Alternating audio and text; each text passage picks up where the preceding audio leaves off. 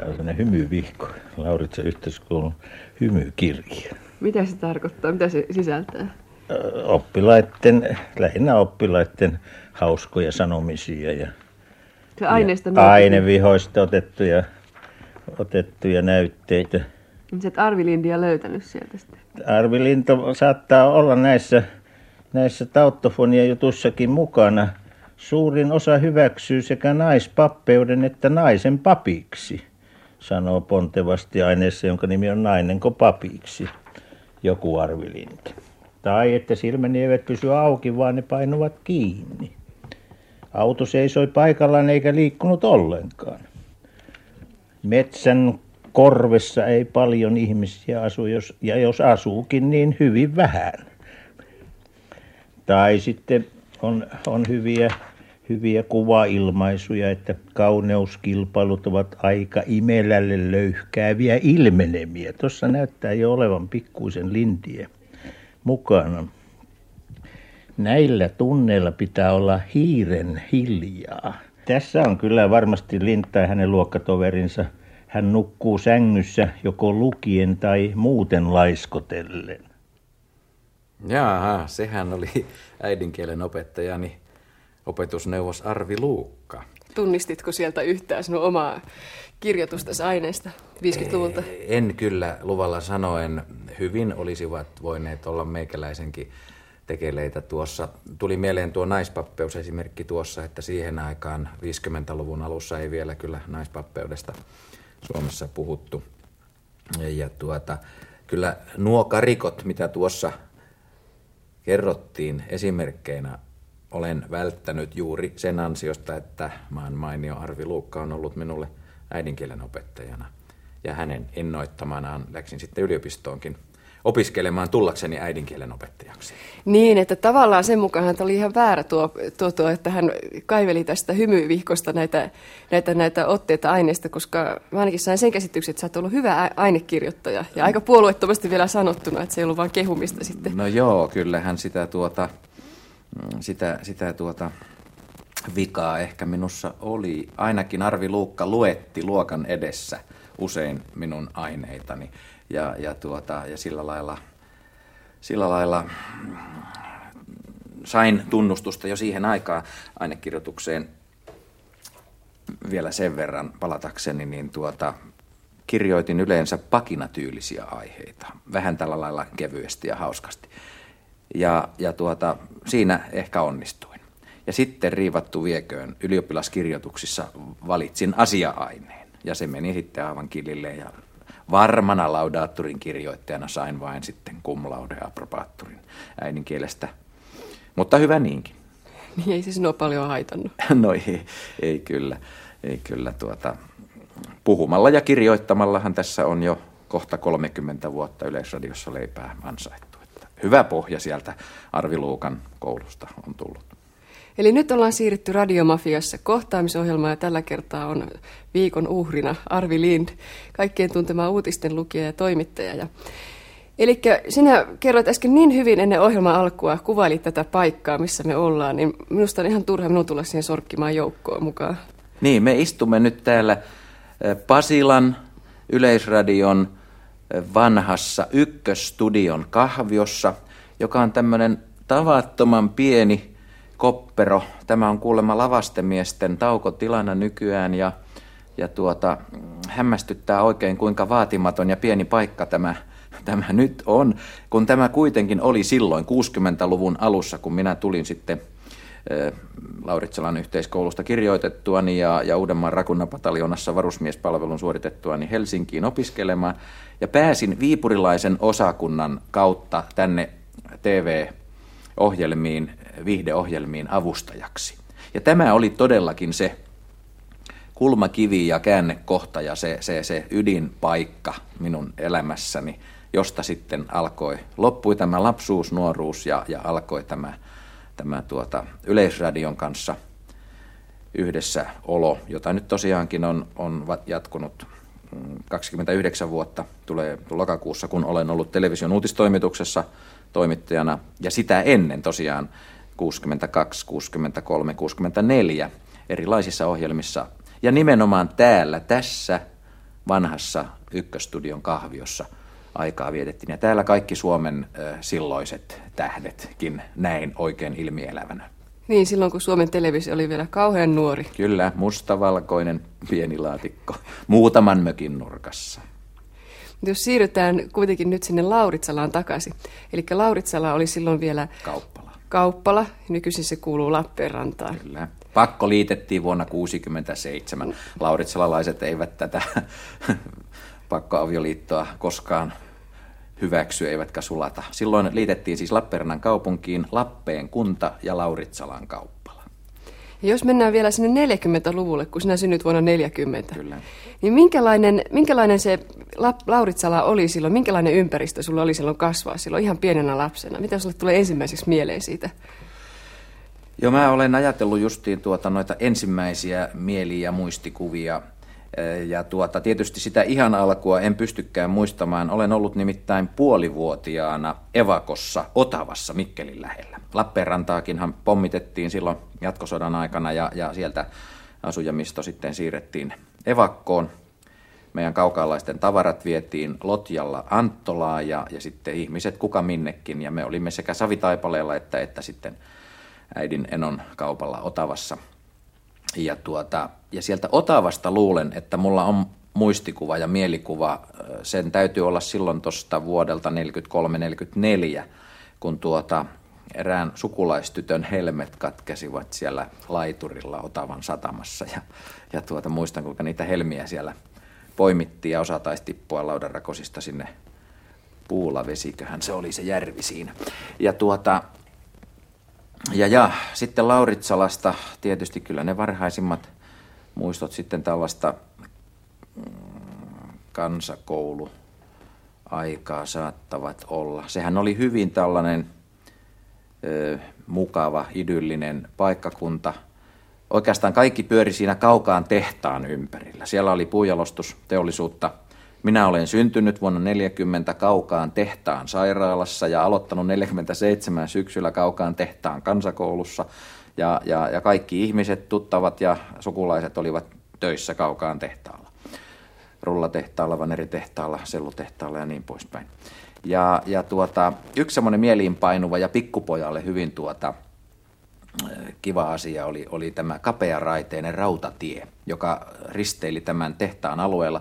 Siellä ajettiin tuota, uitetut propsit junalla propsilaanille, semmoiselle suurelle kentälle kuivamaan ja sitten, tai varastoitiin sinne ja sitten ne tuotiin takaisin tehtaalle ja silputtiin sitten hakkeeksi ja siitä keitettiin sellua ja niin poispäin. Niin tämä kapearaiteinen junasysteemi, siellä oli seitsemän veturia, höyryvetureita ja, ja pieniä vaunuja sitten. Ja tuota, minä olen ollut kuulemma siinä neljän, viiden vanhana perheystävän Kalle Tammeliinin, joka oli veturinkuljettaja, niin tämmöisenä apumiehenä ja, ja, ja tuota, äiti pisti voileivät ja, ja maitopullon mukaan ja sitten Kallen siinä veturissa taisi olla kolmonen tai nelonen numeroltaan. Niitä oli siis ykkönen, kakkonen oli pikkupässä ja sitten oli kolmonen ja nelonen vähän suurempi ja sitten kuutonen ja seitonen olivat, viitonen oli siinä välissä sellainen vähän toisenlainen ja sitten kuutonen ja seitonen oli tuota, tämmöisiä höyryakkumulaattorivetureita ja, ja kyllä tämä vetureissa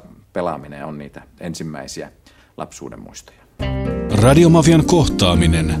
Miten minusta tuli minä? Meillä oli kotona sellainen vanha putkiradio, se oli vielä nimeltänsä Hornyphon, ilmeisesti Horny Phone lausuttaisiin nykyään, mutta Hornyphon putkiradio, siinä oli tuota se, millä asemat valittiin, se oli tuota semmoinen iso kiekko ja sitten äh, äänen voimakkuutta säädeltiin nostamalla ylös ja alas tätä isoa isoa pyörää. Ja tuota, ja siinä Saatteko oli... te koskea sitä muuten? No ei oikeastaan tietysti saanut lapsi mennä sitä räpläämään. Ja tuota, mä muistan vielä kerran semmoisen jutun, että se oli meillä siihen aikaan huonekaluihin kuului myös radiopöytä. Ja, ja menin siihen radiopöydän luokse leikkimään ja, ja jotenkin tartuin siihen kiinni ja lensin tuota pyllylleni ja se radio tuli tuota päälle ja, ja lakkasi soimasta. Ja voi kauhistus, olen särkenyt kalliin, kalliin radion ja tuota, äiti huomasi, että töpseli oli irronnut seinästä ja kun äiti pisti töpselin takas seinään, niin radio rupesi soimaan ja oli vissi ihan velipojan kanssa kehuttu kyliä myöten, että meillä se sitten vasta taitava äiti on, kun se pystyy radiotkin korjaamaan. että tämmöistä touhua. Ei ollut telkkaria tosiaan siihen aikaan. Sä sanoit, että te kuuntelitte kappaletta tätä Mikki Hiiri Merihädässä. Ketkä kaikista oli kuuntelemassa siinä? No meillä kotona, meillähän oli, oli tuota tällainen suomalainen perusperhe. Isä, äiti, minä, veli ja sisko. Ja, tuota, ja yleensä meillä kotona jo siihen aikaan oman perheen piirissä kuunneltiin radiota. Joskus aikaisemminhan ilmeisesti radiota kuunneltiin suuremmallakin joukolla, kun radioita oli vähän. Ehkä tämä on jo sitten 20-30-lukua, kun äiti esimerkiksi kertoi, että mentiin johonkin kylään oikein kaikki sitten kuuntelemaan radiota. Mutta meillä kotona sitä nyt ainakin lasten tunteja lapset kuunteli. Sitten oli tietysti nämä Kalle Kustaa Korkin seikkailut, jotka tuli jatkokertomuksena aina päivällä pätkin ja sitten oliko kerran viikossa joku semmoinen kooste ja sitten se oli jännä kohta, kun se päivällä loppui. Aina sanottiin, että jatkuu huomenna ja, ja tuota, nämä oli radio oli äärettömän äh, tällainen luova väline. Se, se antoi ihmisille niin kuin sisältöä, kulttuurin nautintoa ja, ja antoi niin kuin ajatuksille tilaa äh, niiden kuulohavaintojen pohjalta luoda itse sitten ne kulissit, missä oltiin. Se koti, missä, missä asuin, se oli tosiaan keskellä kaukaan tehdasaluetta paloasema – Isä oli palomestarina Kaukaan tehtaan palolaitoksella ja meillä oli sellainen 35 neliön huoneen ja keittiön asunto viishenkisellä perheellä. Ja tuota, elämä noin ulkoisilta puitteiltaan aineellisessa mielessä oli äärettömän vaatimatonta, ehkä niukkaakin, mutta tavattoman rikasta ja, ja, ja ihanaa. Kerro esimerkkejä, millä tavalla rikasta ja ihanaa? No esimerkiksi kun me asuttiin siellä keskellä tehdasaluetta, niin tuota, meillä, oli, meillä oli siellä ympärillä oli esimerkiksi vaniritehtaan sellainen tota, roska, varasto tai kaatopaikka, mistä käytiin ottamassa lautoja ja vanerin palasia ja tehtiin itse sitten velipojan kanssa palolaitoksen ruiskuhuoneen ruustukissa. Rakenneltiin pulkat ja kelkat ja äh, lumiaurat. Ja, tai sitten oli sellulosatehtaalla, sieltä sai pahvia, teimme siitä selluloosasta tuota villillännen lierihattuja ja, ja, ja, ja tätä, tätä toimintaa oli. Sitten siellä oli semmoinen kivilouhos, jossa oli tämmöinen kapearaiteinen rillikka. Sitä poji, poikien kanssa työnnettiin sinne rinteeseen ja sitten kun loppu voimat ei jaksettu enää työntää, niin hypättiin kaikki kyyti ja sitten se rillikka meni siis suorastaan hengenvaarallisia. Mutta koskaan ei tapahtunut mitään vai? No ei, siellä välillä jossain Myrkkylahden rannalla plutattiin vähän tuota jääpettiä ja siinä saappaat hörppäs vettä, mutta tuota, huikeita leikkejä. Hypittiin liikkuvaan junaan esimerkiksi siellä tehtaan alueella ja toiselta puolelta pois. Ja, ja tuota, se oli jännää, tosi, tosi jännää. Ja, ja sitten koko tämä, jo isän ammatti sinänsä hän oli palomies ja, ja sai, sai olla paloautojen kyydissä. Ja, ja tuota, kavereita oli paljon ja luisteltiin ja, ja oli voimistelu- ja urheiluseuran kesäleirejä ja, ja, ja, ja kyllä elämällä oli tosiaan sisältö. Ja mikä tärkeintä, oli perusturvallisuus, siis hyvä koti, isä ja äiti, isä tavattoman auktoriteetti tyyppiä, tyypillinen vanha suomalainen perheenisä ja äiti hellä kuin mikä ja, ja, ja hyvä kaveri ja hänelle saattoi kertoa, uskoa kaikki asiat ja tällä lailla. Siis kaikista tällaisista pienistä ihanista asioista muodostuu onnellinen lapsuus. Eikö sun äitis koskaan millään tavalla rajoittanut, että et mene nyt sinne ittees tapahtumaan tai muuta, vai eikö se tiennyt? Ilmeisesti vanhemmat eivät edes tienneet näistä leikeistä, mitä kaikkia huikeita siellä, siellä tapahtui. Mutta tuota, ehkä se nyt oli kuitenkin semmoista harmitonta ja vaatimatonta. Että kyllähän sitä tietysti varoteltiin, että älkää menkö heikoille jäille ja niin poispäin. Niin miten se oli sitten se sun lapsuus sillä tavalla, että oliko se sitä, että sä sait tosiaan niin vapaasti ja niin kuin pellossa tavallaan elit ja mennä ja näin vai? Kyllä rajat, rajat laitettiin ja hyvin, hyvin tarkatkin, mutta mä en ole koskaan kokenut niitä ahdistavaksi tai, tai millään lailla pahaksi ja rajoittavaksi siinä mielessä, etteikö mulla olisi ollut sitten tilaa mielikuvitukselle ja, ja omalle tekemiselle. Että kyllä siihen aikaan vanhemmat todella pitivät sillä lailla myös hyvän huolen lapsista, että, että meillä oli hyvin tarkat esimerkiksi nukkumaan menoajat. Ja muistan, kun sanotaan nyt, että olisiko se ollut kello yhdeksän tai kymmenen illalla, kun, kun piti sitten olla nukkumassa. Ja, ja se aina sitten venyi ja venyi ja sitten se kova käskeminen ei auttanut, niin tuota, isä sitten koitti jopa, jopa rahalla joskus, että tuota, hän pisti semmoisen sen aikaisen, sehän oli tuhatlappunen, niin sehän oli tuota, kun lakana niin iso, iso se suomalainen tuha, tuhannen markan seteli. Ja, ja pisti semmoisen pöydälle kummallekin pojalle ja sanoi, että nyt jos sanotaan, nyt olikohan se kuukauden aikana, meette siihen ja siihen aikaan sitten nukkumaan, niin saatte pitää sen rahan ja en muista sitten, saatiinko se vai, vai, vai tuota, pystyttiinkö se sitten pitämään se nukkumaan meno aika kurissa, mutta tuota, tällaista kaikkein pientä. Miten teillä muuten oli kuri? Sait selkään koskaan No kyllä siihen aikaan tietysti ruumiillinen kurituskin oli käytössä enemmän varmasti kuin nykyisin. Nykyisinhän se on lailla kielletty ja rangaistava teko, mutta sanotaan nyt tuommoista piiskaa ja, ja vähän remmillä läpsyttelyä, niin, tuota, niin olihan sitä, mutta ei se, ei se ole pahaa tehnyt, päinvastoin. Minkälaista poikaa sinun äitis kasvatti sinusta? Jaa, sitä melkein pitäisi äidiltä kysyä. Mä en tiedä. Ainakin mä luulen, että sekä isä että äiti ovat pyrkineet kasvattamaan rehellistä ihmistä. Rehellistä muille ja itselleen. Vilindin isähän oli kaukaan tehtaiden palokunnassa töissä ja hän siihen aikaan ajoi itse poikiensa hiukset. Ja eräänä kauniina kesäpäivänä hän oli juuri leikkaamassa pihalla Arvin hiuksia ja sai noin puolipäätä ajettua siihen aikaan mallikkaaseen jenkkitukkaan, aivan sänkitukkaan. Ja silloin tuli tehtaalla palohälytys ja isä joutui lähtemään töihin ja Arvi jäi puolipäätä ajeltuna sitten huitelemaan kaukaan raitille. Mutta hän ei sitä pannut pahaksi ja isä jatkoi sitten, kun tuli palohälytyksestä kotiin, niin työtä ja ajoi toisen puolen päätä puhtaaksi.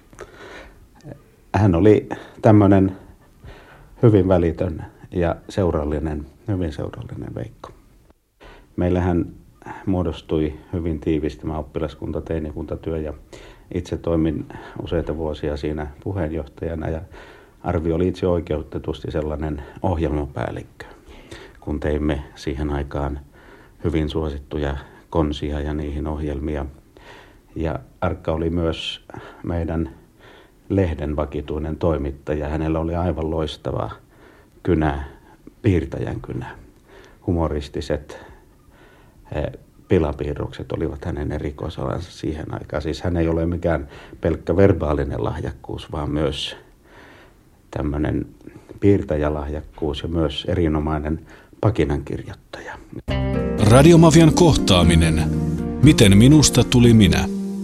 Mutta jos sä et välittänyt siitä, että, että annakaan tämän Tapani Kaafro mukaan, että sulta vedettiin niin toinen puoli, sitten isä kävi palohälytyksessä välillä ja sitten tuli taas takaisin. Niin sä et ilmeisesti ollut kauhean herkkätunteinen pikkupoika. No joo, kyllähän sitä oltiin aika tommosia, sanotaanko rentoja ja, ja iloisia, mutta tuota, kyllä mä olin toisekseen niin aika sellainen arka lapsi. Ja tuota, tulee ihan semmoinen hassu juttu mieleen. Käytiin paljon ongella, mato-ongella ja mä sain kerran ahvenen. Ja tuota, rupesin sitä tuota sitten tappamaan. Tietysti löin puukon, puukon tuota perällä ahventa päähän ja sitten kihos kyyneleet silmiin ja palakurkkuun, kun mua rupesi surettamaan, kun ahvenraukka täytyy tappaa. Että, että jo, jo, jonkunlaista semmoista yliherkkyyttäkin sitä, sitä oli sitten. Mä muistan vielä eh, samaa tämmöistä, tämmöistä kainoutta ja, ja arkuutta. Mä olin tuota 55 kesällä kaukaan tehtaan piirtämössä kesätöissä – niin, niin mä pelkäsin hirveästi puhelimeen vastaamista. Et herra Jumala, kun puhelin soi, niin melkein sydän letkahti, kun tuota, piti mennä vastaamaan. Että jo, jo, jotenkin mä olin semmoinen vähän, vähän herkkä, ja, herkkä ja arka, mutta, mutta kyllä tässä on sitten matkan varrella kovuutta tullut tässä uutistoimittajan työssä. Kun sä kerroit tuossa vähän aikaa sitten siitä, että, että näistä mielikuvitusjutuista ja tämmöisistä, niin oliko sulla semmoinen oma mielikuvitusmaailma silloin pikkupoikana? Kyllä sitä varmasti tuota, jonkunlaisia seikkailu tuota, kertomuksia ihan omassa päässäkin sepitteli. Kun mainitsin tuosta justi, että nämä radiokuunnelmat ja, ja, ja tämmöiset Kalle Kustaa Korkin seikkailut, niin ne antoi justi sitä, sitä liikkumatilaa ja mielikuvitusmaailmaa. Ja tuota, mitään varsinaisia pelkoja ei ollut. Vaikka mä niin sodankin muistan sillä lailla, että, että mä istun äidin polkupyörän tarakalla, kun, kun mentiin, mentiin Lappeenrannasta Savitaipaleelle evakkoon. Ja muistan ne tuota, tien varret täynnä lehmiä, kun evakot ajo karjaansa ja, ja, ja, ja tämmöisiä, mutta ei sekään muistu niin kauhukuvana mieleen. Ja mulla on mielikuva jopa pommikoneesta ja tuommoisista punaisista tähdistä, mutta sit siinä jo sekoittuu niin kuin mielikuvitus ja todellisuus. Et mä en ole varma, että onko mulle kerrottu vai onko mä nähnyt elokuvissa asian vai, vai, vai onko se omakohtainen kokemus, siis tämmöinen sodan, sodan kokeminen tällä lailla. Niin, niin tuota, tämä saattaa olla sitä pikkupojan mielikuvitusta. Radiomafian kohtaaminen. Miten minusta tuli minä? Kun sä tässä puhuit just siitä, että, että sulla ei sillä tavalla ollut pelkoja, että ilmeisesti ollut aika, aikamoinen perusturvallisuus tai näin, mutta, mm. että, mutta eikö sä tosiaankaan ollut minkäänlaisia pimeän pelkoja tai mitään tämmöisiä? Että olit sä niin reipas, pieni, rohkea Arvi Lind silloin? Joo, toi pimeä onkin semmoinen jännä juttu. Meillä, me asuttiin palolaitoksella, niin tuota, siellä oli iso vintti.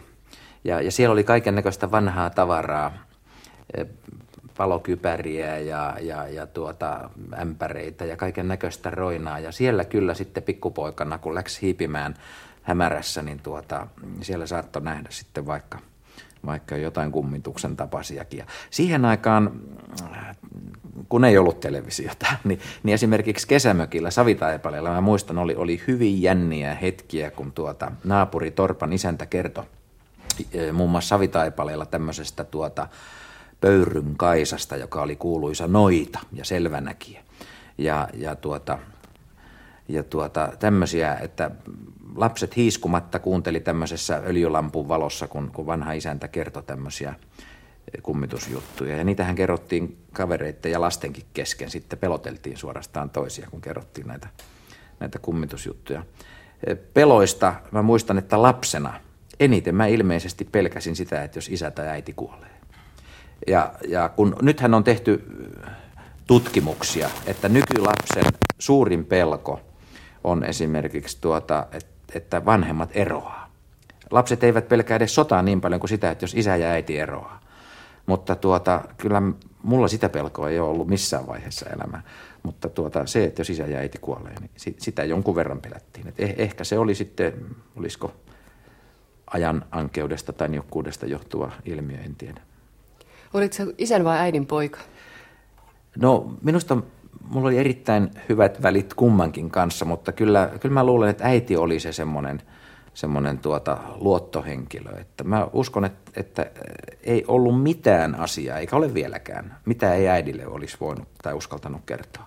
Ja isä, isä oli tosiaan, niin kuin mä sanoin, niin tämmöinen tuota, voimahahmo ja auktoriteetti. Mä oon ikäni edes mennyttä isäni ihailu. Hän oli, hän oli 180 senttiä pitkä kuulan työntäjä, palomies, siis kaikki tällaiset vahvan miehen ominaisuudet ja, ja, tuota, ja, ja erittäin taitava. Hän, hän korjasi kyläläisten polkupyörät ja hän puhuu monta kieltä, vaikka oli vain kansakoulun käynyt. Hän oli kaksikielinen, suomi ja ruotsi menivät yhtä hyvin. Hän rakensi itse kaikki huonekalut esimerkiksi ja, ja hän, oli, hän oli tällainen oikein, oikein tuota mallimies, että tämä isä, isä ihailu aina. Ja, ja tämä, mistä mainitsin, tämä rehellisyyteen kasvattaminen, isä oli niin tiukka siitä, että täytyy puhua totta. Että, että mä en ole ilmeisesti koskaan valehdellut hänelle tai kenellekään, koska tuota, jos en nyt valehtele tässä sitten, mutta tuota, semmoinenkin tähän rehellisyyteen kasvattamiseen liittyvä, liittyvä tarina, että tuota, meitä koulussa kerran ruvettiin tuota syyttämään, että eräs papin poika oli sanonut, että, että Lindin pojat kiusaavat häntä. Ja sitten opettaja tuota, otti, otti meidät tuota, puhutteluun ja me sanottiin, että ei ole kiusattu. Ja isä vedettiin sitten siihen mukaan ja isä sanoi, että jos hänen poikansa sanovat hänelle, että, että he eivät valehtele, niin, niin tuota, he eivät valehtele. Ja, ja niin hän pystyi meitä puolustamaan sillä perusteella, että hän tiesi, että me emme valehtele hänelle. 61 heidät lakitettiin ja hän sanoi, että yleisarvosana hänellä oli apropaattur ja tuota, päästötodistuksen keskiarvo 787, joka oli kyllä siihen aikaan aika kova. Minä äidinkielen opettajana muistan Arvilindin aineen. siihen aikana oli vain yksi aine. Ja tuota, koko lukion ajan Arvi oli kirjoittanut hauskoja aineita, pakinoita. Ja minä olin antanut aina kiitettävän numeron niistä. No sitten tuli tämä jännittävä kirjoitushetki, niin jo silloin, silloin sisu petti pojalla ja se valitsi asia-aineen tämä herra Lintia. Ja rystyset valkoisina väsäsi siitä seitsemän arvoisen esityksen. Pääsi läpi, mutta pakinalla olisi saanut laudatturin. Minä olin vihainen Arvi Lintille. Hän oli oikeastaan opettajan, ja hän oli minun lempilapseni, aivan, aivan tuommoinen lellipoika. Että en, en varmasti kertaakaan ajanut häntä ulos luokastakaan, vaikka siihen aikaan yleensä oli tapana heittää, jos oppilas esitti vähän erilaisen mielipiteen kuin minä opettajana, niin hän sai vähän, olla, vähän aikaa olla eteisessä. Mutta Arvi Linton on herrasmies, oli jo pienenä. Hän, hän esitti kyllä mielipiteitä ja hyvin hauskoja, mutta ei koskaan ilkeitä ja ei ironisia. Että tämä on, tämän ovat myöskin luokkatoverit sanoneet hänestä. Mä muistan aina sen, kun runoja hän ei osannut lausua, enkä kai minäkään paljon, mutta että minä olin oppilaskunnan kuraattori ja piti juhlaan valmistaa, itsenäisyysjuhlaan valmistaa runo siis. Ja, ja mä muistan sen runon niminkin, se nimi oli Kotomaatani huudan. Ja kyllä me huudettiin siellä meidän asunnossa, Arvi Lind kävi harjoittelemassa ja aina tuli jotenkin väärin minusta se rytmi. No sitten tuli se varsinainen esiintymiskirjoitus, siellä hän huusi yhtä väärin sen, että eihän runonlausia ollut. Yhden, yhden tapauksen minä muistan ihan sieltä viimeisiltä, taisi olla viimeinen luokka meneillään ja tuota, kevään, kevään viimeinen äidinkielen tunti – ja silloin suolattiin, toisin sanoen ei, ei niin kuin haluttu enää läksyä lukea. Ja minä sanoin, että nyt voitte vapaasti esittää. Ja nämä kaverit ehdotti, että Lint esille ja imitoimaan opettajia. Ja hän, hän oli loistava imitoija. Hän rehtori Helavuorta imitoi ja sitten biologian opettaja Reino Ronkasta. Ja kolmanneksi tuli sitten äidinkielenopettaja Arvi Luukan imitointi. Ja tätä jatkui vähän aikaa ja näin on minulle kerrottu, että äidinkielenopettajan katse tuli synkäksi ja hän, hän tuumasi, että tunti seis. Että paikalle, tunti jatkuu, ottakaa vihot, kielioppia, lopputunti. Minä en kestänyt sitä. Muistaako Arvi Lind, mitä, mitä Arvi Luukka kertoi tässä sinun opettajasi? Joo, tuota, kyllä näköjään aika kultaa muistot ja, ja tuota, opetusneuvos on nyt kovasti ystävällinen, kun hän muistaa tuonkin tuonkin ulos ajoasian noin, noin mukavasti, ettei mukaan hän olisi minua koskaan ulos ajanut. Arvi Luukka oli nuori lehtori silloin ja, ja, ja, ja kaikki opettajat olivat oikeastaan nuoria. Ja me tavallaan niin kuin oppilaat ja opettajat kasvoimme yhdessä siinä rintarinnan sen, sen koulun kehittymisen myötä ja tuota, rehtori Reino Helavuoren ankaran ohjaavan käden alla ja, ja tuota, ja me oltiin tavallaan niin kuin enemmän kavereita kuin opettajia ja oppilaita. Ja, ja tuota, minäkin sitten äh, olin vähän semmoinen levoton ja suulas. Ja mä tuota, nimenomaan Arvi Luukan tunnilla sitten aina heittelin sinne jotain välihuutoja. Ja ja tuota, niin hän kerran sitten hermostui ja sanoi, että ulos. Ja minä sitten menin sinne käytävälle ja oikein, oikein sitten todella säikähdin ja kaduin sitä, että meninköhän mä nyt jo jonkun rajan yli tässä. Ja, ja tuolla koulun 40-vuotisjuhlassa häneltä kysyin, että muistatko Arvi sitä, kun sä heitit mut luokasta ulos, että ethän sä ollut varmaan tosissas, että, että tämä oli meidän tämmöistä keskinäistä niin kuin, niin kuin leikkiä, että tuota, kun mulla on tänne asti ollut siitä niin paha mieli, että mä rikoin tämän tällaisen veljeyssuhteen ja opettaja joutui ihan ulos asti komentamaan. Enkä mä sitten muista, että muistiko hän, hän sitä tuota ja, ja oliko se tosissaan vai, vai leikillä. No miten tota, tässä kuitenkin, kun tämä Arvi Luukka kertoi tästä, mainitsi jollain tavalla tästä Lauritsala yhteis, tästä, tästä mm, koulusta. Mm-hmm Otas nyt, mikä se oli se varsinainen nimi? Lauritsalan, Lauritsalan yhteiskoulu, kyllä. Joo. Ja, ja tota, niin sinäkin kerroit sitä jotakin. Eli kun siellä oli tämä rehtori, joka oli tämä auktoriteetti, jota joku jopa sanoi, että se oli enemmänkin tota, se oli vähän niin kuin diktaattori suorastaan, koska nämä opettajat oli myös sellaisia vähän niin kuin, että sä sanot, että se joutui paimentamaan molempia Joo. opettajia ja oppilaita. Mutta se oli aika erikoinen, kun mitä tämä, tämä Arvi Luukkakin kertoi, että, että hän itse valitsi nämä, nämä opettajat sinne, tämä rehtori. Eli se mieleisensä joukkue, joka rupesi opettamaan. Ja sitten hän kertoi myös sitä, että se oli semmoinen ainutlaatuinen tilanne niin kuin esimerkiksi sinulle ja monelle muulle näille, näille kaukaan tehtaan pojille Joo. tai siinä ympäristössä. Että... Kyllä. Siis minähän olin käynyt jo vanhan kansakoulun läpi kuusi vuotta ja olin menossa jatkokouluun, kun Lauritsalaan perustettiin oma oppikoulu, Lauritsalan yhteiskoulu vuonna 1953. Ja ne pääsyt kokeetkin oli syksyllä, kun muihin kouluihin, Lappeenrannan Lyseoon ja mu- muualle oli ollut jo keväällä. Eli siis tämä oli niin kuin äärimmäisen viimeinen hetki meikäläisen päästä mihinkään opintielle.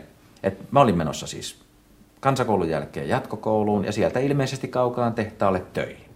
Mutta sitten tuli tämä, tämä oma koulu sinne ja, ja pääsin ja, ja kirjoitin ylioppilaaksi ja, ja nyt olen sitten tässä työssä. Että, että kyllä tämä oli, tämä oli minulle ja monelle kaltaiselle niin, niin tuota, ainutlaatuinen elämänmuutos ja, ja tilaisuus korkeampaan oppiin. Haluaisitko sä itse päästä korkeampaan oppiin, eli jatkaa kouluja? Se jollain lailla ei ollut ajatuksissa. En mä oikein tiedä eikö sitä sitten oikein arvostettu ja eikö, eikö, eikö siihen tuota kannustettu vai mikä siinä oli, että, tuota, että mä olin tavallaan niin kuin kohtalooni tyytyväinen ja, ja menin sitä tietä, mutta sitten tosiaan mä muistan vielä isä toi meille Savitaipaleelle kesämökille kirjoja, että jos kävisit kokeilemassa. Ja... Eli sun isä ja äiti halusi, että sä jatkasit? Kyllä. Juu. Sä olit vanhin Sanota, lapsi, juu, just niin? kyllä, juu, että he antoivat tavallaan tämän tilaisuuden ja, tilaisuuden ja mahdollisuuden sehän oli aikamoinen rahallinenkin panostus siihen aikaan vanhemmiltaan. Isä yksin oli, oli työssä, äiti oli kotona ja, ja viishenkinen perhe ja tuota, en mä nyt pysty sanomaan indeksiin verrattuna, miten kallista se oli, mutta kyllä se oli aikamoinen rahallinen ponnistus. Siis kaikki lukukausimaksut ja kirjat ja ruoka, kaikki täytyy maksaa kouluun. Että tuota, kaikki kiitos ja kunnia vanhemmille. Kävikö myös teidän, annettiinko myös teidän muille lapsille sitä Kaikille annettiin se mahdollisuus. Velipoika jopa kävi pyrkimässä kouluun, mutta tuota, ei muistaakseni sitten päässyt. Ja tuota, sanotaan annettiin tai olisi annettu, jos olisi ollut halua ja, ja, ja, ja kykyä. Mutta tuota, molemmat veljeni sekä sisarini ovat käyneet sitten ammattikoulun ja, ja, ja tuota, sillä lailla kyllä ihan, ihan kouluttautuneet ja, ja, ja hyvästi hyvin elämässään menestyneet. Minkälainen, minkälaisia paineita oli, kun sä olit vanhin lapsi kuitenkin? Että, että oliko sinulla ylimääräisiä odotuksia sinun varallesi teidän perheessä? No ei sitä ainakaan ääneen sanottu, että tällä lailla olisi koottu jotain paineita. Ja, ja, tuota, ja kyllä kaikkiin harrastuksiin esimerkiksi mentiin niin omaehtoisesti, että, että minua joskus jopa vähän harmitti, kun mä tota, harrastin muun muassa mäkihyppyä jossain vaiheessa 14-15-vuotiaana. Niin musta olisi ollut hirveän kiva, kun isä tai äiti olisi tullut joskus katsomaan, kun mä hyppäsin sieltä hyötiön, hyötiön hyppyrimäestä. Ja, ja, ja toinen juttu oli, mä pelasin, pelasin tuota Saimaan pallossa jääkiekkoa ja, ja tuota, Lauritsalan kisassa yleisurheilin, niin ei vanhemmat sillä lailla olleet mukana kuin nyt. Nythän vanhemmat kuljettaa ja, ja odottaa ja vie ja tuo ja, ja passaa. Ja minäkin onneton on esimerkiksi poikani pakottanut aikoinaan pianotunneille ja sitten kun hän pari vuotta kävi siellä ja kysyi, että Faija milloin mä saan lopettaa, niin mä huomasin, että ei, ei saa ahdistaa lasta tässä mielessä. Ja, ja tuota, mutta musta tuntuu, joskus on vanhempien kanssa juteltukin siitä, että miksi eivät he enemmän niin harrastuksiin osallistuneet, niin kyllä kysymys oli siitä, että sen aikaisten ihmisten elämä meni niin täyspainoisesti siinä jokapäiväisen leivän hankkimisessa, että sitä tehtiin sitä työtä ja ja, ja, ja vapaa-ajat levättiin. Ja lapset sitten toveripiirissään saivat kyllä ihan, ihan kivasti harrastuksia. Ja, ja, sitä oli kaiken näköistä poikailtaa ja voimisteluiltaa ja, ja urheilukilpailuja ja kesäleirejä. Ja, ja tässä mielessä elämä on ollut kyllä ihan hyvällä mallilla. Sä puhuit siitä kaukaan tehtaasta ja, ja, ja kun mä kävin näitä sun tuttavia haastattelemassa, niin tuntui, että, että se se elämä oli niin kuin melkein, että mäkin vahingossa sanoin monta kertaa kaukaan pojat enkä Lauritsalan pojat. Eli niin. tota, Eli kaikki niin kuin pyöri siinä, että se tehdas oli se, se tärkein juttu. Niin minkälainen se oli sitten se yhteiskunnallinen ilmapiiri siellä? Oliko teillä isoja eroja keskenänne? No tuota, tehtaallahan oli sillä lailla erikoisesti, se oli ruotsinkielinen virkamieskunta vielä sodan jälkeen. Ja, ja nythän oli sitten tämmöinen pieni, ehkä keinotekoinenkin kahtiajako oli sitten hurrit ja sitten oli, oli suomenkieliset. Ja, ja minä olen jopa, mulla on täällä huulessa arpikin siitä, kun mä oon saanut ruotsinkielisiä puolustaessani turpaani. Että mä oon ollut kieli, kielitappelussa mukana. Meitä oli siellä, mulla oli ruotsinkielisiä poikakavereita. Ja, ja, tuota, ja oltiin heidän kanssa sitten laskemassa rattikelkalla mäkeen, kun tuli sitten Hussikujan pojat heittelemään lumikokkareita. Ja siis mä, mikä on Hussikuja? No siellä oli semmoinen yksi, yksi tuota, täällä työläisten asuntola-alueella oli tuota huussikuja. Eli yksi katu, jonka keskellä oli, oli tuota näiden tuota, asuntojen ulkohuoneet, siis vessat, hyyskät ja, ja, ja puu, puuliiterit ja aitat. Ja se oli huussikuja, jossa nämä, nämä nämä tuota, huusit sijaitsivat. Ja sieltä tuli sitten kaverijoukko ja, ja, ja mä sanoin, että no okei, ottakaa sieltä yksi ja mä tuun täältä. Ja no sieltä tuli yksi ja vetäisi turpa ja mä olin sitten siellä lumihangessa istuillani, että ruotsin kieltä puolustaessa olen saanut turpiin. Radiomafian kohtaaminen. Miten minusta tuli minä? Sellainen laiha rääpälehän se arkka oli silloin nuoruudessa, että se ei ollut silloin mikään niin hirmu vahva kaveri, niin kuin hän nythän on fyysisesti aika vahva mies. Ja oikein kivoja muistoja tuleekin, se on tämä kesäisistä illoista Saimaalla ja, ja varsinkin juhannusjuhlia, mitä poruk, poikaporukassa. Siinä oli Ossi Meilahti ja Arkka ja olihan meillä tietysti tyttöjäkin. Ja Arvi esitti siellä kyllä sellaisia omaperäisiä kuvaelmia. Minkälaisia? Tuntemattomasta sotilaasta ja Martta Mustikassa, että ne meni kyllä täysille katsomoille kyllä. Ja varsinkin sitten sanotaan juhannuksen jälkeisenä sunnuntainakin, kun oli tietysti vähän väsynyt porukka ja Rapulassa tuli hyvin vastaanottavaista ne hänen harta, hartaushetket, että ne oli kyllä hurjan hyviä. Mitä ne Hän matki, matki yhtä tämmöistä paikallista pappia, millä oli vähän erikoinen ääni. Arkka oli aika hyvä imitoimaan. Jääkö nyt se mainitsematta se papin nimi. Ne oli kyllä hyviä, eikä mitään rienaavia ne ollut. Ne oli kyllä hyviä. Et Arvi oli kyllä niissä huippukaveri. Hän oli kova vesi hiihtämään ja aina piti olla vetämässä sitä arkkaa sinne vesille. Joo, se on aika hyvä juttu. Hän kerran tuota, tuli Helsingistä, niin hänellä oli uimahousuja. Että hän hiihti munasillaan. se oli vähän niin kuin mainospätkäkin tavallaan. Siinä sattui semmoisia muutamia likkoja veneellä soutelemaan. Meilahti tietysti veti ihan läheltä venettä. Arkka poi nyrkkiä, mutta oli pakko olla perässä. ne on niitä ihan niitä sellaisia huippuhetkiä. Mitä? Ja niin. ainut kaveri, joka on varmastikin hiihtänyt on Sudensalmen, tai se on Suden vai Suvensalmen sillan ali.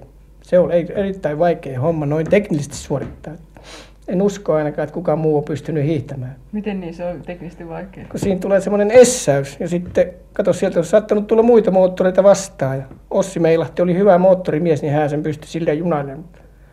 Ja se oli vähän vaarallistakin, koska siinä oli hyvin pieni aukko, semmoinen veneaukko. Ja siinä kävi hurjat laineet, kun se arkka tuli siihen, että meillä lentää pää kattoa, mutta kyllä se siitä tuli vaali. Se oli minusta sellainen kova suoritus arkalta. Siihen ei joka ukko pystykään. Miten te vietitte juhannusta? Poikaporukassa?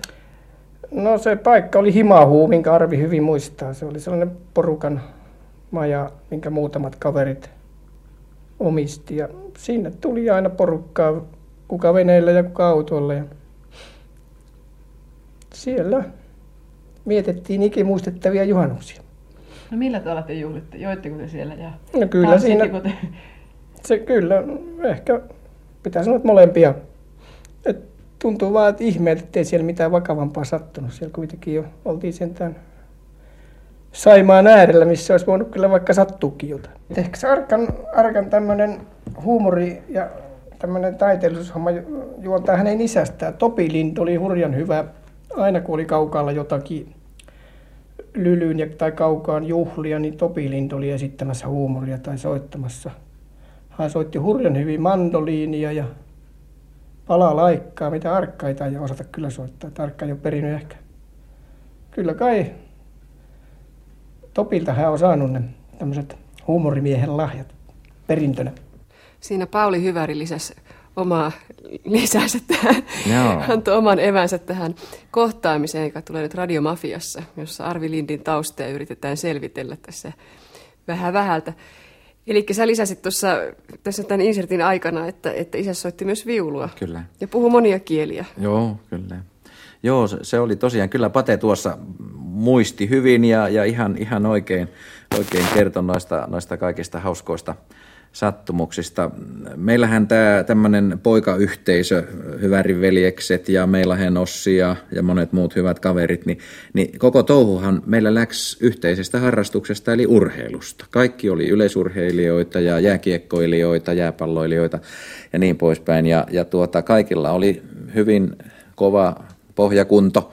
Ja, ja sitten tuota, tuommoinen pieni juhliminenkin, niin, niin eihän se missään tuntunut sellaisilla kavereilla. Ja, ja tuosta niin kuin Pate rehellisesti sanoi, niin, niin kyllä sitä viinaakin käytettiin, mutta ei mitenkään ylettömästi. Ja, ja mä en muista, että koskaan meille alkoholi olisi ollut sillä lailla ongelma, että siitä olisi syntynyt jotain tappelua tai vahinkoa tai että olisi mitään säretty tai itsemme loukattu tai muuta. Että, että se oli semmoista suhteellisen harmitonta ja, ja ilosta menoa ja meininkiä. Ja oikein, oikein tuota, on, on hyvä mieli, että on näin, näin pystynyt elämään ja on hyviä kavereita ollut. Muistatko löytäneet itseäsi koskaan mistään ihmeellisestä paikasta? No onhan sitä joskus menty perunakellariinkin nukkumaan, tuota, mutta tuota, mä luulen, että jokaisella nuorella on, on tuota, nämä vaellusvuodet ja, ja kaikkien ikäluokkien pitää aina pikkusen kokeilla ja, ja tuota, siitä hyvä, että, että kaikki kaverit, ketä mä nyt tunnen ja muistan, niin ketään ei ole viina vienyt, että kyllä tuota, asiat on ollut hallinnassa ja, ja tuota, kaikesta tällaisesta on, on hauskaa, hauskaa muistoa. Muistatko muuten vielä sitä ensimmäistä kertaa, sitä maagista ensimmäistä kertaa, jos se nyt tämmöisen kehän laittaa ympärille, silloin kun ensimmäistä kertaa jotitte sumalaa? Minkä ikäinen sä olit ja minkälainen se tilanne oli? No kyllä se meillä, sanotaan nyt tosiaan kun urheilua harrastettiin, niin, niin olihan se eh, pientä ja, ja vaatimatonta ja vähäistä, että, että tupakkaakin poltettiin joskus niin kuin kokeeksi, mutta, mutta tuota, sanotaan nyt, että jos viinaa olisi otettu tuossa joskus lukio, lukiovaiheessa ensimmäisen kerran noin, noin tuota, sille, että se vähän, vähän päässä sihis, niin tuota, vasta, vasta sitten yli 20, sanotaan opiskeluaikana ja silleen niitä, niitä oikein sitten tämmöisiä kunnon juttuja. Että kyllä tämä tämmöinen sanotaan 12-13-vuotiaana kännääminen, niin oli se aika, aika harvinaista. Samoin tuo, kun tuolla noista kotihipoista puhuttiin ja, ja noita Glenn Miller-kappaleita, ja tuossa soi äsken tuo Olavi Virran, Virran kappale, se oli, se oli juuri muisto näistä luisteluilloista. Siellä oli Kimpisen urheilukentällä oli soittoiltoja, mentiin sinne luistelemaan ja nämä oli just niitä kappaleita, joita, joita siellä – siellä soi ja, ja tuota, siellä nuoret tuota, luistelivat. Ja kuuma mehu oli se ainoa nautinta-aine, mitä siellä nautittiin. Ja, ja tosiaan tyttöjen kanssa touhuaminen, niin kyllä sekin oli niin äärettömän kilttiä ja sanottaisiko jopa, jopa avuttoman kömpelöä, että tuota, kun kädestä sai pitää ja luistimia kantaa, niin se, se, se oli jo, jo melkein orgasmin aihe, että tuota, enhän mä tiedä, miten nuoret nykyään käyttäytyy, mutta kyllä se, se tuo tuommoinen sukupuolinenkin kanssakäyminen, niin tuolla päälle 20 iässä sitten meillä vasta alkoi. Että se, se tosiaan oli niin vaatimatonta, mutta kuitenkin hyvin herttaista. Erittäin, erittäin. Hyvät muistot kaikista. Meillä oli semmoisia kivoja poika- ja tyttöporukoitakin, että ei ollut mitään esimerkiksi tuommoista seurustelua tai, tai vakituisempaa suhdetta, vaan oli, oli isompi porukka ja, ja tuota, kaikkea lystiä pidettiin täytyy sanoa, että tietysti nämä Arvin kiinnostus tyttöihin ja naisiin sotki oikeastaan tämän Arvin hyvin alkaneen urheiluuraan. Rupesi viettämään liikaa aikaa siellä, niin jäi tämä urheiluvalmennus vähän puoli tiehen ja näin ollen hänestä nyt ei kyllä tullut mestaruussarjan sitten kiekkoilija niin kuin näistä muista pojista, Porström, Hyväri, Paratinen ja niin edelleen. Missä se sitten pyöri niitä tyttöjen perässä? no siellä, missä tytöt. Tanssilavat ja kaikki tällaiset paikat rupesi enemmän kiinnostamaan. Siis urheiluharjoitukset jäi vähemmälle. Tämähän on terveen miehen merkki, että naisten perässä se arvi hyvin tiiviisti yritti juossa ja käytti yöpuhteita, mutta sen lisäksi juuri kun mie hoiteli näitä urheiluasioita, niin hän oli erittäin altis ja hyvä auttamaan kaikessa tehtävissä ja esimerkiksi suunnistuskilpailuja järjestettiin, niin siinä karttoja piirrettiin yötolkulla ja samoin hän oli aina valmis viemään rastia metsään ja, ja, ja kaikessa tällaisessa, niin kuin minä sanoin, hoisin Lauritsalan kisaan ja Saipan urheilutouhuja, niin aina oli mukana ja auttamassa ja sitten itse osallistui niin kauan kun osallistui niin näihin yleisurheilukilpailuihin. Erikoisesti hän juoksi aita juoksua harrasti, 200 metrin aitaa ja 400 metrin aitoja. Ja sitten sen lisäksi tietysti kun aita juokstaa puheen, niin tyttöjen kanssa aitta juoksua. Ja tuota, sitten niin, Arvin kanssa minä jouduin tekemisiin, kun koulun jälkeen niin kesäisin hän oli monena kesänä Lomaliiton palveluksessa ja, ja tällaisena viihdyttäjänä kierteli Lomaliiton eri lomakylissä esittäen ohjelmaa ja siinä hän joutui erittäin paljon ihmisten kanssa tekemisiin ja vitsiä kertoi ja naurattiin naisia ja lapsia ja lauloja ja kaikkea tällaista, niin kuin hänen perusluonteeseensa kuuluu hyvin tuommoinen avoimuus ja vilkkaus. Jos nyt niin, tuosta vilkkaudesta joskus saa jotain vähän tuollaisia arkaluontoisia asioita, ja sitä kaikkia voinut aina Arville kertoa, niin Arvia humoristiseen tapaa sanoa, että kerro vaan miulle, ei miuhu juttu pysähy. Ei se kyllä pysähtynytkään. Mutta niin, Arvihan oli kova sukeltamaan ja myös ja, ja hyvin monipuolinen ja uima hyppää ja innokas, että lempilaji oli hänellä hypätä kymmenestä metristä aina. Ja tuota, kerran Kerran niin, kesällä silloin kun Arvi kirjoitti ylioppilaaksi, niin olimme Härskiän saaressa viikon istuttamassa männyn taimia, niin siellä oli sitten tämmöinen asuntolotja rannassa, niin, niin kerran meinas käydä huonosti. Hän sukelsi sen lotjan ali ja siellä olikin naula ja raapas hiukan Arvin housuihin kiinni, mutta kyllähän siitä selviytyi ja pienellä naarmulla sukelsi sen lotjan aliin.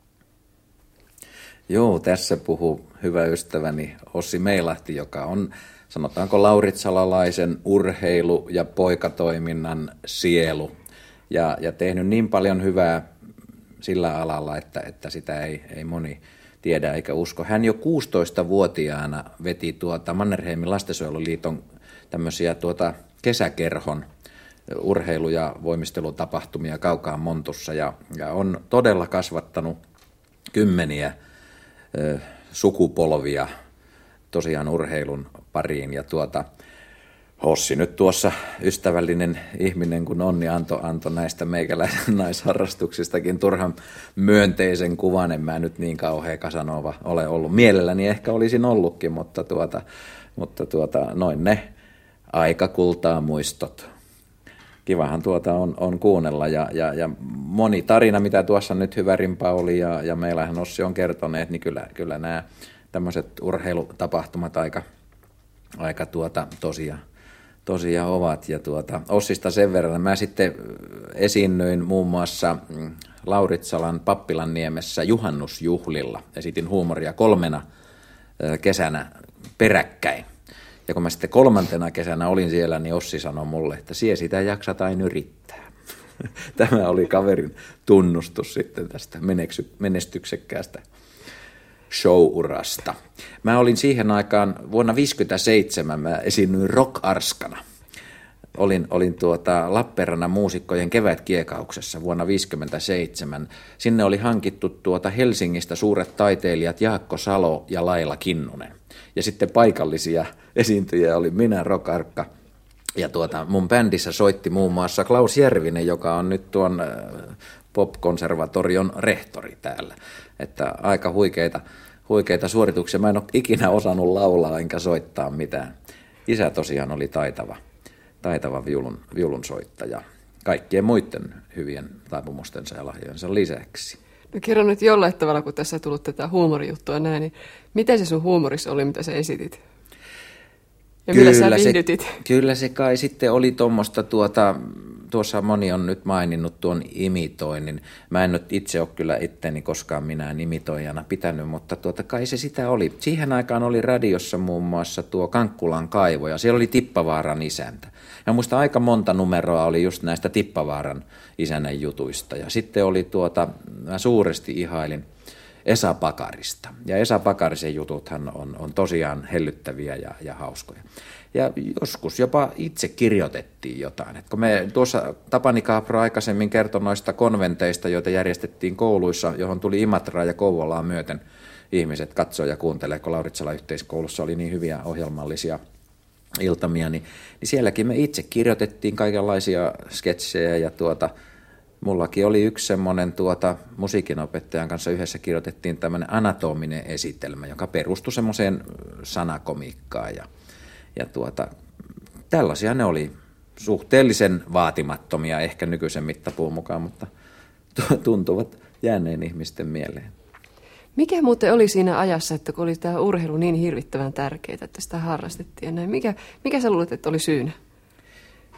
Se saattaa olla, johtua jopa siitä, että ei ollut paljon muuta, että tuota, kyllä se kohtalaisen vaatimatonta ja niukkaa se elämä olisi ollut sitten ilman urheilua. Et en mä oikeastaan tiedä, että mitä siellä, siellä seudulla olisi muuta harrastettu on, on tosiaan jäänyt esimerkiksi yksi semmoinen Lauritsalan kisan kesäleiri. Me oltiin Kangasteljossa Suur-Saimaalla, siellä tuota armeijan teltoissa tuota, yötä ja, ja, ja, leirillä. Ja tuo, me vielä ystäväni Boriströmin Jopen kanssa suoritettiin tuolle äsken esiintyneelle Meilahen Ossille uinnin kultamerkkikin siellä. Että, että se, se oli kyllä niin, niin liikunnan läpi tunkemaan tämä elämä.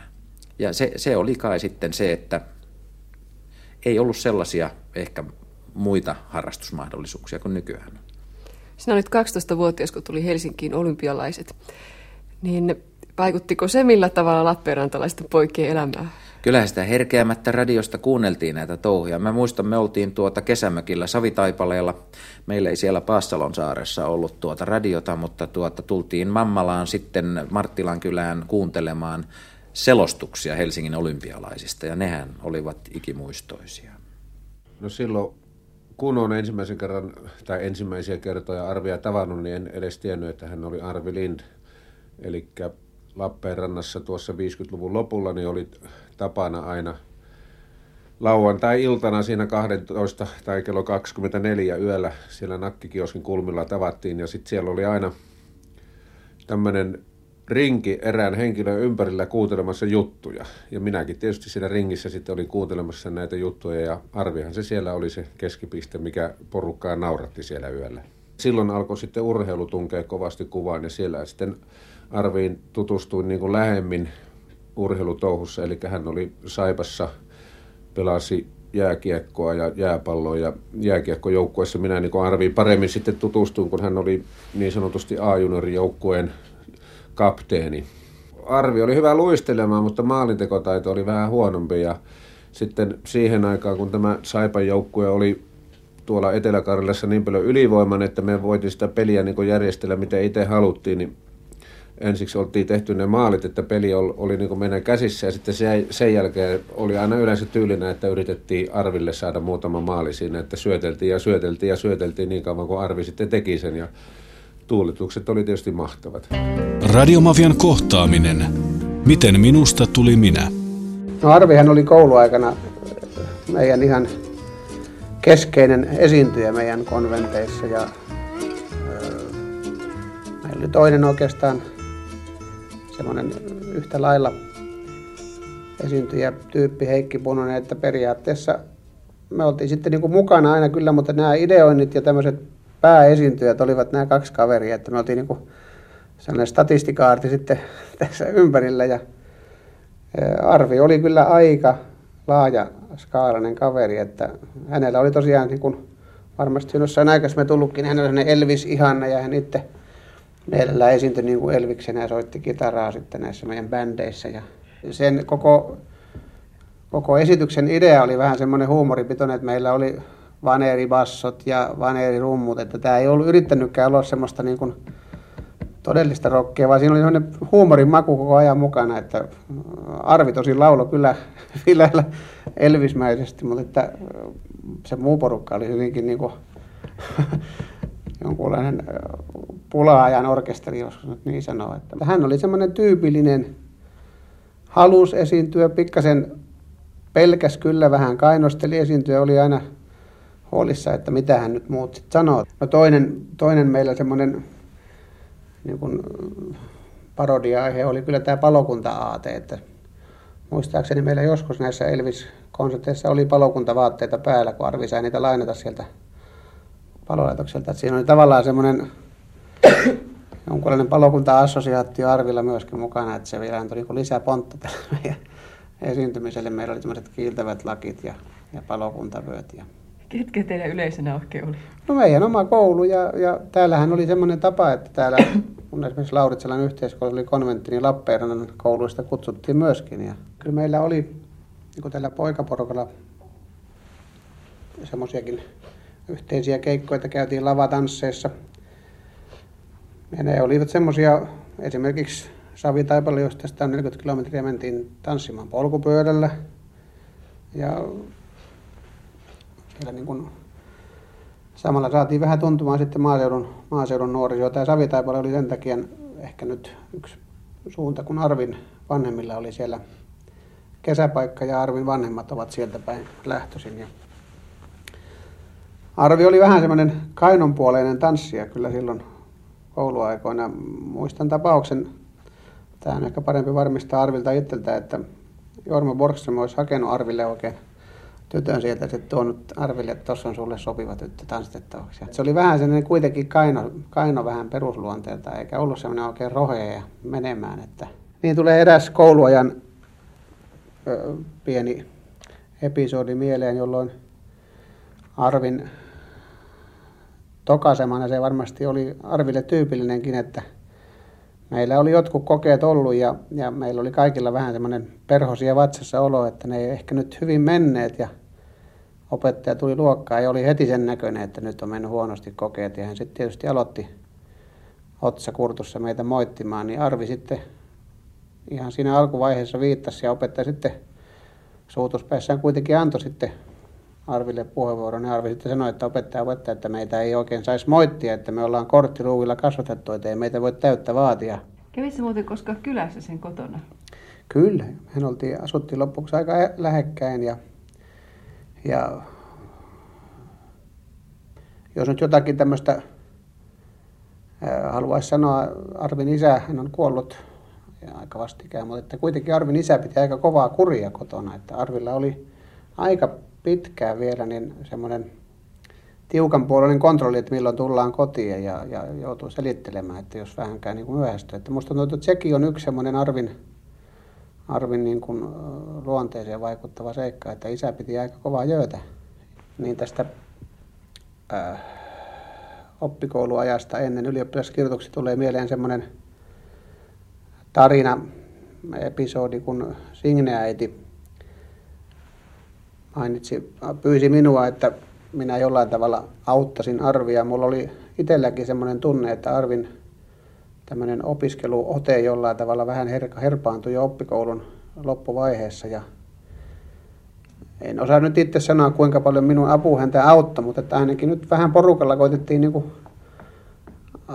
ainakin kepittää toinen toisiamme, että kyllä me nyt tämä pitää tämä ylioppilaslakki tästä nyt saada ja varmasti Arvi perheen vanhimpana lapsena tunsi sittenkin vähän sellaista painetta, että nyt tässä pitää niin kuin saada aikaiseksi sen, että en tiedä, oliko minun apu nyt sitten kovinkaan tärkeä, mutta ainakin tosiaan vähän niin kuin huolta kannettiin, että kaverille kanssa, että pitää saada semmoinen tuntuma. Ja kyllä me, me uskon, että Arville ja oli jonkunlainen helpotus, että ylioppilaskirjoitukset saatiin niin päätökseen ja siitä sitten lähdettiin armeijaan ja opiskelemaan. Joo, kaikki kunnia hyvälle ystävälleni Pentti Hyvärille, joka tässä muisteli näitä kouluaikoja. Pentti oli hyvä matematiikassa ja niin kuin diplomi-insinöörille kuuluukin. Ja tota, muistan, kun tosiaan yhdessä laskettiin silloin ennen, ennen ylioppilaskirjoituksia, niin matikan harjoituksia pidettiin. Ja kyllä mä sen verran hyvin Pentin opissa tuota matematiikkaa opin, että annoin sitten loppujen lopuksi itsekin tunteja myöhemmin ja olin matematiikan opettajanakin vähän aikaa välillä. Ja tuota, tuossa taas sitten ennen, ennen tuota Penttiä, Penttiä ja näitä nuoruuden iskelmiä oli tuota hyvä ystäväni Lalli Partinen. Ja tuota, Lalli tosiaankin 120 maaottelun mies, idän jättiläinen, niin tuota, oli semmoinen Saimaan yhteisliseon poika, kun me oltiin Lauritsalan yhteiskoulun poikia ja, ja tuota, meillä oli koulujen välisiä otteluita ja sitten me huomattiin, että Piru Viekköön, siellä on aika iso punapiponen poika, että eikös pyyvetä sitä tuota meille saipaa ja, ja tuota, niin, niin, siitä alkoi sitten Lallin, Lallin tuota, jopa maailman kuulu jääkiekkoura. Mutta niin kuin tuossa äsken tuo Pentti Hyväri lopetti tuon juttunsa, että lähditte armeijaan ja opiskelemaan, niin oliko se sulle ihan itsestään selvää, että sä lähdit jatkamaan opiskelujasi? Joo, tuossa Pentti oli ihan oikeassa, että mulla sanotaan tämä keskikouluvaihe, eli, eli se viisi ensimmäistä luokkaa meni, meni suorastaan loistavasti. että mä olin jossain vaiheessa jopa luokan priimus ja, ja tuo keskikoulun todistuksen päästötodistuksen keskiarvokin oli ihan tuota yhdeksän yhdeksän sitten lukio meni vähän sitten tosiaan riatessa ja urheillessa, mutta tuota, ja, ja, ja kuitenkin ylioppis, ylioppilas tuota, tutkinto sitten, sitten suoritettiin ja, ja, tota, ja siinä vaiheessa ei ollut kyllä oikein niin kuin alasta tietoa, että mitä, mitä ruvetaan tekemään. Mulla oli silloin, kun koulu oikein hyvin meni, niin, niin jopa, jopa lääkärin ammattiunelmissa. Mutta tuota, se kyllä sitten haihtui siinä ja sitten mä siinä mietin, että mitä ihmettä. Mä ajattelin, että jos yrittäisi voimistelun opettajaksi. Tai sitten mulla oli yksi oli rakennusinsinööri, opisto, opistoinsinööri ajatus oli, kun mä olin ollut rakennusosastolla kaukaalla töissä monta monta kesää. Mä oon ollut töissä 14-vuotiaasta lähtien kesät. Ja, ja, tuota, ja, ja tämmöisiä, mutta sitten jostain kumman syystä, niin mä tuota, ilmeisesti Arviluukan innoittamana ajattelin, että riivattu viekö, että mä, mä rupean äidinkielen opettajaksi yrittämään. Ja niin, niin mä sitten armeijan jälkeen tuota, pyrin Helsingin yliopistoon suomen kieltä ja kotimaista kirjallisuutta opiskelemaan ja sitä sitten vähän aikaa harrastin, kunnes tuli tämä yleisradio. Niin kuin Pentti Hyväri sanoi että jossain vaiheessa mulle, että, että kun mä kysyn, että oletteko te opiskelukavereita, niin sanotte kyllä, että niin kuin Arvi aina hänelle sanoi, että hän on se opiskelija ja sä oot se kaveri. Joo. Että ilmeisesti tämä kuvasi vähän sitä Joo. meininkiä. Eli missä vaiheessa rupesit suuntautumaan sitten televisioon? Miten sä keksit sen? No niin, kyllä tosiaan niin, kun, kun tästä aloitettiin, tästä, tästä ykköstudion kahviosta. Niin, Jossa me nyt ollaan istuttu kohta puolitoista tuntia. Niin, niin tämä, tämä, tämä on se, se milestone kulmakivi, kilometripylväs tällä rintamalla. Eli siis viipurilaisesta osakunnasta otettiin ohjelmiin avustajia – Viipurilaisen osakunnan pojathan olivat jo 50-luvun puolivälissä muun muassa tuntemattoman sotilaan filmauksessa tämä suuri avustajajoukko, että Violla oli tällaisia perinteitä. Ja mä oon ollut täällä lukemattomissa äh, vihdeohjelmissa, milloin tuota minäkin. Ja, tuota, ja siitä sitten pikkuhiljaa tänne tuota television pariin. Ei! Ei hernekeittoa! Jaha. Sitten ei auta muu kuin nimenmuutos. Ruuskasen läsnä ollessa nimitän teidät Niemen aimoksi. Nouskaa sotamies Niemi ja syökää tästä lähdin suosiolla hernekeittonne. Jestas, kuinka se on hyvä. Se.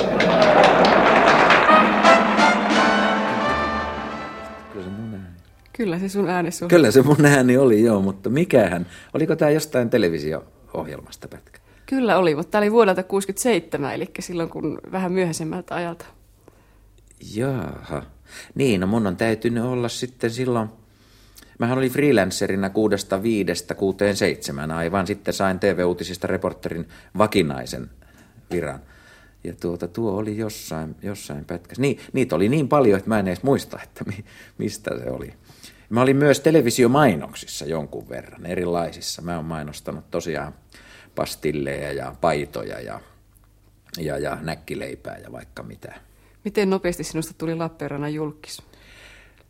Kyllä se varmasti silloin tota, jo 60-luvun puolivälissä, puolivälissä sen verran oli näitä vaatimattomia TV-esiintymisiä, että tuota, kun mä olin jossain, sekin taisi olla joku juhannusjuhla, juontajana Lappeenrannassa, niin tuota mainoksessa mainittiin, että TVstä tuttu Arvi Lind, ja ilmeisesti olin ollut parissa kolmessa mainoksessa. Sitä käytettiin Siihen, jo silloin. Kyllä, se oli niin, TV oli jollain lailla, siinä oli semmoinen hohde ja, ja tuota, si, siinä oli jotain, jotain tällaista merkillistä ja ylimaallista, että ei siihen aikaan, sanotaan 60-luvun alussa, tarvinnut kun televisiossa vilahtaa kerran pari, niin se oli jo Lappeenrannan akselilla TVstä tuttu. Miten tohkeessa sinä itse olit silloin, kun sä ensimmäistä kertaa tulit tänne, tähän taloon tänne ja tähän kahvioon, missä me nyt ollaan? Kai mä silloin ihan alkuun tulin, tulin tuota kavereitten kanssa ja, ja tuota, olihan se jännä. Täällä jotenkin niin kuin aisti kyllä semmoista vähän Hollywoodimaista ilmapiiriä, kun täällä tosiaan vilahteli sen aikaisia julkiksia ja, ja tässä oltiin nyt sitten vähän niin kuin samaan porukkaan tulossa. Ja tuota, sitten, että minä esimerkiksi television uutisiin, sitten oikein, oikein asiallisiin töihin pääsin, niin siinä, siinä tuota suuri, suuri kiitos lankeaa Lappeenrannan aikaiselle ystävälle, niin Rauno Laukkaselle, joka oli täällä TV-ssä mm, silloisessa somistamossa töissä. Ja, tuota, ja hän sitten minun puolestani kysyi uutispäälliköltä, että olisiko siellä tämmöiselle nuorille miehelle iltatöitä. Ja, ja, ja, ja Rauno, Rauno minut on sitten niin kuin Yleisradion hankkinut ja ja tuota, siitä se sitten ura urkeni. Vaihtoiko kotiväki siinä vaiheessa radion tv kun poika pääsi sinne? Oliko ne ylpeitä sinusta? Öö, mä muistelen, että televisio rupesi näkymään Lappeenrannassa Joutsenon linkin rakentamisen myötä joskus vasta tuossa 60-luvun puolivälissä. Että 60-luvun alussa, kun mä olin esimerkiksi armeijassa, niin näin itse televisiota ensimmäisen kerran Pahkajärven sotilaskodissa, jossa näkyi tuota – Sippolan linkki. Silloin ei vielä Kaakkois-Suomessa TV näkynyt ja sitten se tuli puolessa pelissä ja ehkä he sitten ostivat kotiinkin television niillä main. Ja tuota, mutta enhän mä esiintynyt siis sillä lailla vakituisemmin kuin vasta sitten joskus 67-68 aloin näkyä uutisten lukijana, koska mähän on ollut yhtä paljon reporteri ja tämmöinen juttujen tekijä, kirjoittaja kuin, kuin uutisten juontaja eli uutisten lukija. Että mä olin ihan tonne 80-luvulle saakka niin kuin rinnan tein reporterin töitä ja juontajan töitä, koska ei, Yleisradiossa ei ole ollut niin kuin TV-uutisten lukija-instituutiota ollenkaan. Että meillä kaikki ovat journalisteja ja tekevät sekä juttuja että, että lukevat uutisia. Eli, eli tuota, mä oon ollut semmoinen yleishanslankari täällä, tehnyt vähän kaikkea. Tuli muuten mieleen vielä, kun sä lähdit niin pieneltä paikkakunnalta liikkeelle tänne suureen maailmaan opiskelemaan, niin miltä se näytti tämä Helsinki? Minkälainen tämä oli 60-luvun alussa? No mä olin kyllä muutaman kerran tietysti jo 50-luvun puolella päässyt käymään Helsingissä. Muun muassa olin, olin hiihtolomaa täällä viettämässä 56 kummitädin luona. Ja tuota, tuota, olihan tässä jo vähän semmoista metropolin oloa ja mä muistelen semmoiset kevät ahavat tuossa 50-luvun puolivälin jälkeen, kun täällä oli pärinäpoikia ja lettähattuja ja kaikkea tällaista ihmeellisen, jollain lailla sellaista ihailtavaakin meininkiä.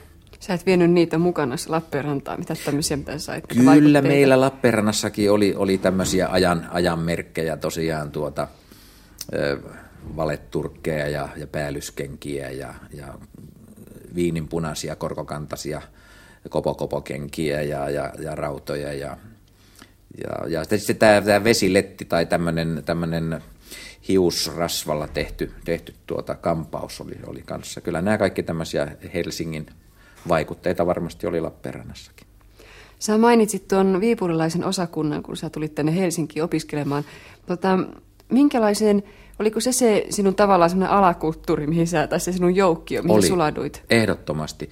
Siis osakunta siihen aikaan oli yliopisto-opiskelijalle sellainen toinen koti.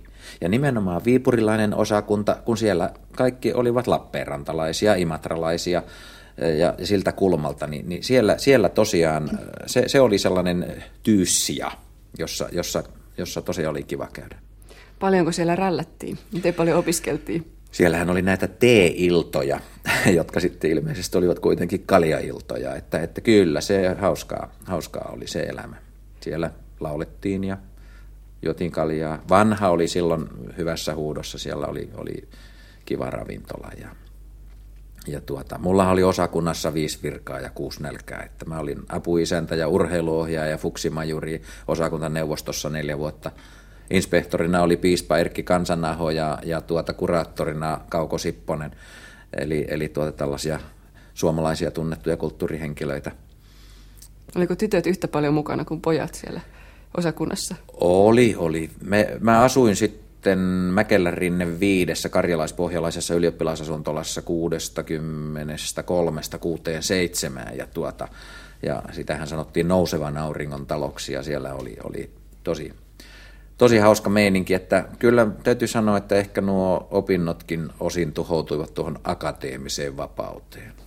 Mutta kerro nyt tuosta nousevan auringon talosta, mitä sillä tarkoitit, mitä siihen liittyy? No se oli semmoinen yksi nimi sille tuota, talolle. Siellä oli niin, niin railakas meininki ja meno, että sieltä on tullut paljon tuota, ansioituneita suomalaisia korkeissa viroissa ja, ja hy, hyvillä tutkinnoilla olevia ihmisiä, mutta on siellä sitten näitä ikäkiviksiäkin. Eli, eli siellä, siellä tosiaan asuttiin ja opiskeltiin ja pidettiin lystiä. Miten 60-luvun nämä kulttuurikuviot, mitä täällä oli Helsingissä silloin, niin Miten sä niihin suhtaudut? Olit sä ollenkaan mukana niissä? Tai? En. Kyllä mä olen ollut ihan tämmöinen vanhanaikainen tuota, mm, yliopisto-opiskelija, jo, joiden tuo pääasiallinen mielenkiinto kohdistui jonkin verran opiskeluun ja, ja, ja sitten tämmöiseen akateemiseen juhlintaan. Mä oon ollut esimerkiksi viipurilaisen osakunnan edustajana Ruotsin Lundin yliopistossa ja, ja, ja tämmöistä kanssakäymistä, mutta en, en siihen 60-lukulaisten tähän, tähän kulttuurikuvioon millään lailla. Mä oon ollut ehkä sen verran äh, maatiainen, että, että mä en ole osannut olla silloin niin, niin sellainen aktiivinen ja hieno. Ja millä tavalla sä suhtaudut radikaaleihin? Öö, mä en edes oikein muista, että huomasinko mä silloin heitä niin oliko se jollain tavalla vastakohtaista sitten toimia joko osakunnissa tai sitten olla näissä tämmöisissä kulttuurikuvioissa, siis tuommoisissa kulttuurikuvioissa? Niin Joo, kyllä kai, se, kyllä kai se vähän oli. Tosin en mä nyt ihan kulttuurityhjiössäkään elänyt. Mä olen viipurilaisen osakunnan näytelmäkerhon nimissä osallistunut muun muassa akateemisiin näytelmäkilpailuihin, näytellyt vanhalla tällaisissa näytelmissä, mutta se oli jotenkin konservatiivista, tällaista vanhan, vanhakantasta. Että se ei ollut sillä lailla sitä, sitä sellaista vallankumouksen tekoa niin kuin oli sitten taas toisaalla.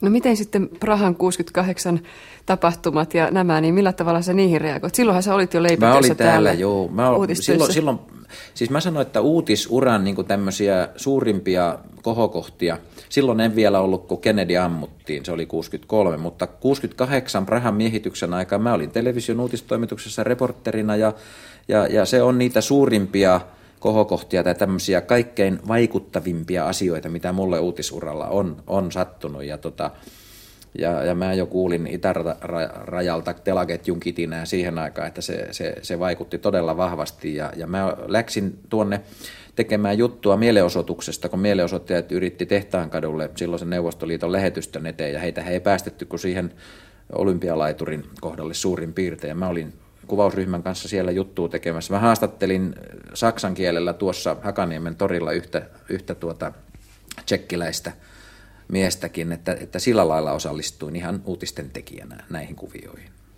Miten sinä muuten tulit valinneeksi tai ajautuneeksi nimenomaan sitten uutismieheksi? Oliko sulla minkäänlaista tavoitetta sen jälkeen, kun sinä tulit opiskelemaan suomen kieltä? Tavoitehan oli selvä minusta piti tulla äidinkielen opettaja. Mutta sitten. Mutta, mutta sitten kun, kun se, se rupesi venymään, mä huomasin, että ei hitto, nyt täytyy jotain tehdä. Että minusta ei ole tota, tämmöiseksi akateemisen uran tekijäksi. Ja, ja, tuota, ja, ja kun tämä jalka jo oli jollain lailla täällä Yleisradion oven välissä, niin, niin sitten mä vaan kysyin, että onko TV-uutistoimituksessa hommia. Ja mä pääsin tekstittäjäksi, joka käänsi englanninkielisistä teksteistä suomen kielelle. Ja kirjoitin niitä ja, ja, ja siitä seuraa urkin, että se niin kuin monasti ihmisillä elämässä asiat ovat sattumista kiinni ja kyllä mustakin tuntuu, että tämä oli semmoinen jonkin sorttinen sattuma, joskin taas sanotaan, että ihmiset joutuvat sellaisiin töihin, mihin he tavallaan ovat taipuvaisia, että, että kyllä kai se näin meni.